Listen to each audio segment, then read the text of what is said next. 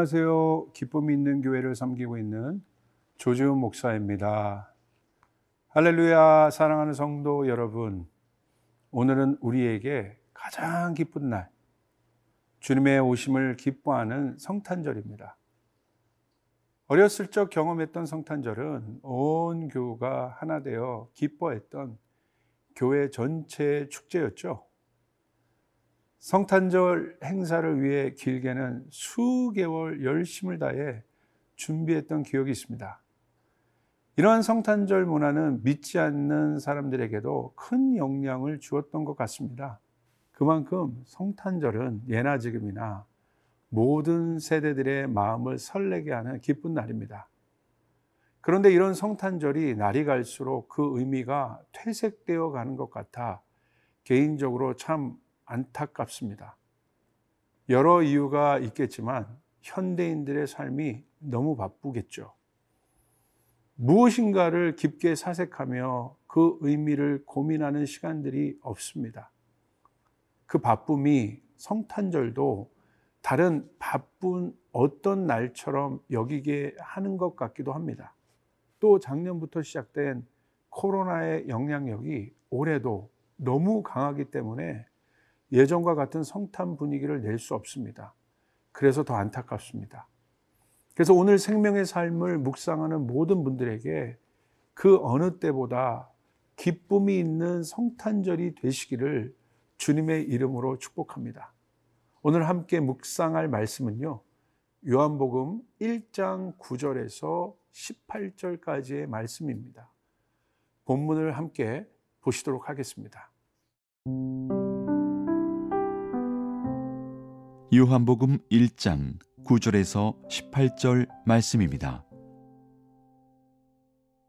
참빛 곧 세상에 와서 각 사람에게 비추는 빛이 있었나니 그가 세상에 계셨으며 세상은 그로 말미암아 지은 바 되었으되 세상이 그를 알지 못하였고 자기 땅에 오매 자기 백성이 영접하지 아니하였으나 영접하는 자, 곧 그 이름을 믿는 자들에게는 하나님의 자녀가 되는 권세를 주셨으니 이는 혈통으로나 육정으로나 사람의 뜻으로 나지 아니하고 오직 하나님께로부터 난 자들이니라. 말씀이 육신이 되어 우리 가운데 거하심에 우리가 그의 영광을 보니 아버지의 독생자의 영광이요 은혜와 진리가 충만하더라. 요한이 그에 대하여 증언하여 외쳐 이르되 내가 전에 말하기를 내 뒤에 오시는 이가 나보다 앞선 것은 나보다 먼저 계심이라 한 것이 이 사람을 가리킴이라 하니라. 우리가 다 그의 충만한 데서 받으니 은혜 위에 은혜로라. 율법은 모세로 말미암아 주어진 것이요.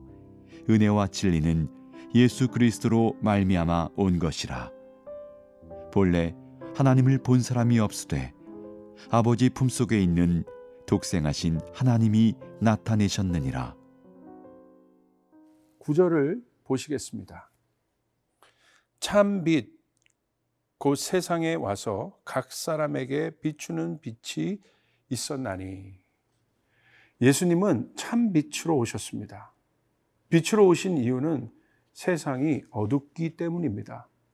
어두움은요, 절망을 의미합니다. 예수님이 참 빛으로 오셨다는 것이 그래서 중요합니다. 참 빛은 진짜 빛을 말합니다. true light예요. 다른 빛으로 비출 수 없는 참 빛으로만 비출 수 있는 것이 있습니다. 그 빛은 사람의 속을 비춥니다.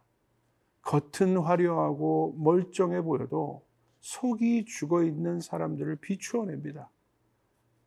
참빛을 비추니 바리새인들의 죽어 있는 속이 비추어졌습니다.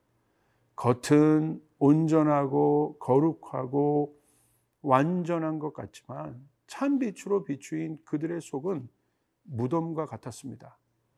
참빛 앞에 숨길 수 있는 것이 없습니다. 그래서 참빛이 중요합니다. 예수님을 만난 사람들이 놀랐던 이유는요, 그들 내면 안에 있는 어두움과 두려움과 불안함과 절망을 예수님이 정확하게 비추어 내셨기 때문입니다. 실패한 결혼으로 절망의 인생을 살고 있었던 수가성 여인의 내면을 예수님이 비추어 내셨습니다. 그 빛 앞에서 여인이 숨을 곳은 없었습니다. 비추었기 때문에 그 여인이 살게 된 역설이 여기에 있습니다.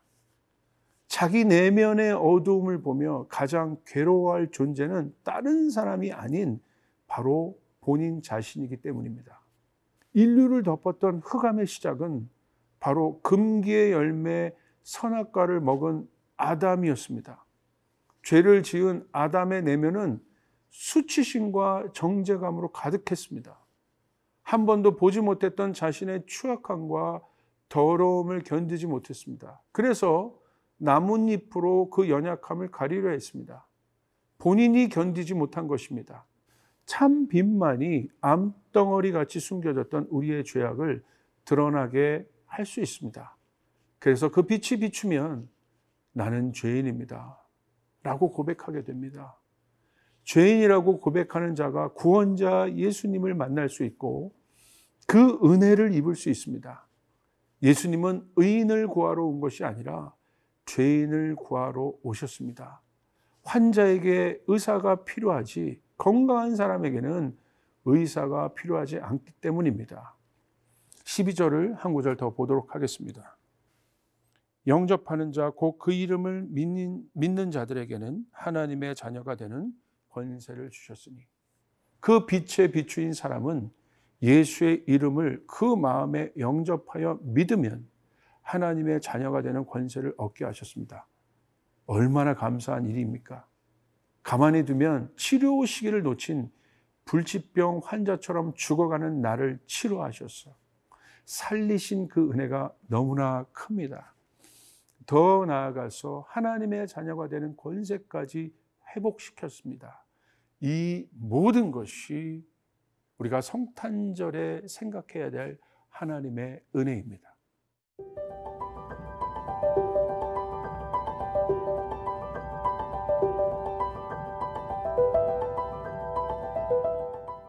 16절을 우리 한 구절 더 보시겠습니다.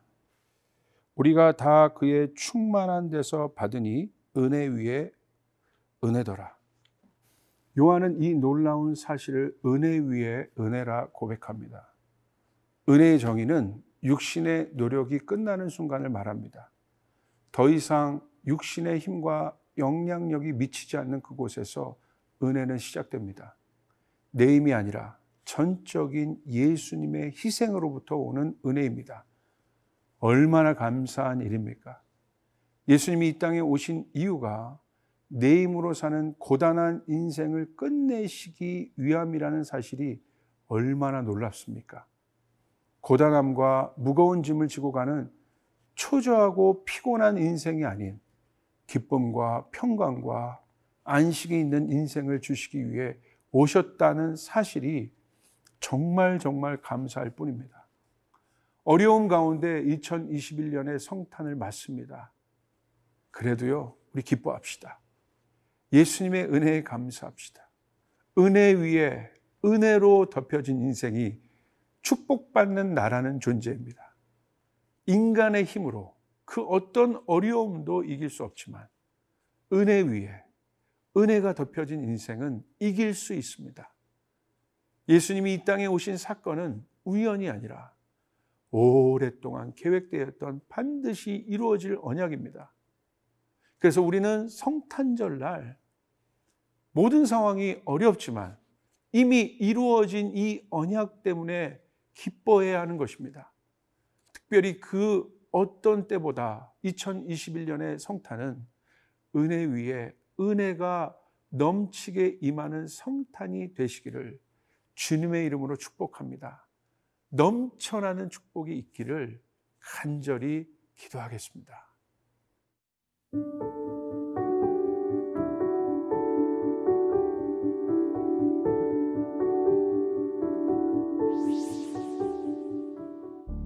하나님, 참 빛으로 오셨기 때문에 우리도 몰랐던 암덩어리 같은 죄악을 비출 수 있었습니다.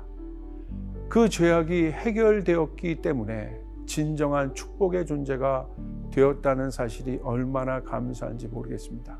하나님, 이번 성탄은 그 어떤 때보다 코로나 때문에 힘들어 하는 사람이 많습니다. 이분들 위해 은혜 위에 은혜를 입는 축복이 있게 하소서. 기쁨을 회복시키시고 절망에서 소망으로 저주에서 축복의 자리로 옮겨 주소서. 예수님의 이름으로 기도합니다. 아멘.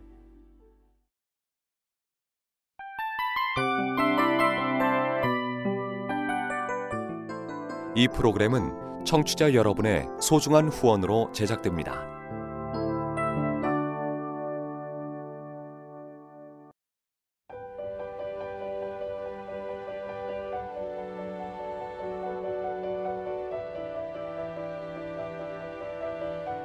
세상에는 수많은 교회들이 있지만 더 깊이 있는 말씀 강해를 찾기 위해 크기로만 교회를 선정하지 않습니다. 보다 좋은 영적 콘텐츠를 더 많이 나누기 위해 방송비를 받지 않습니다. 1년 365일 복음만 전하고 싶어서 우리는 광고를 하지 않습니다. 온누리의 복음을 땅끝까지 CGN TV와 함께 땅끝 선교사가 되주세요.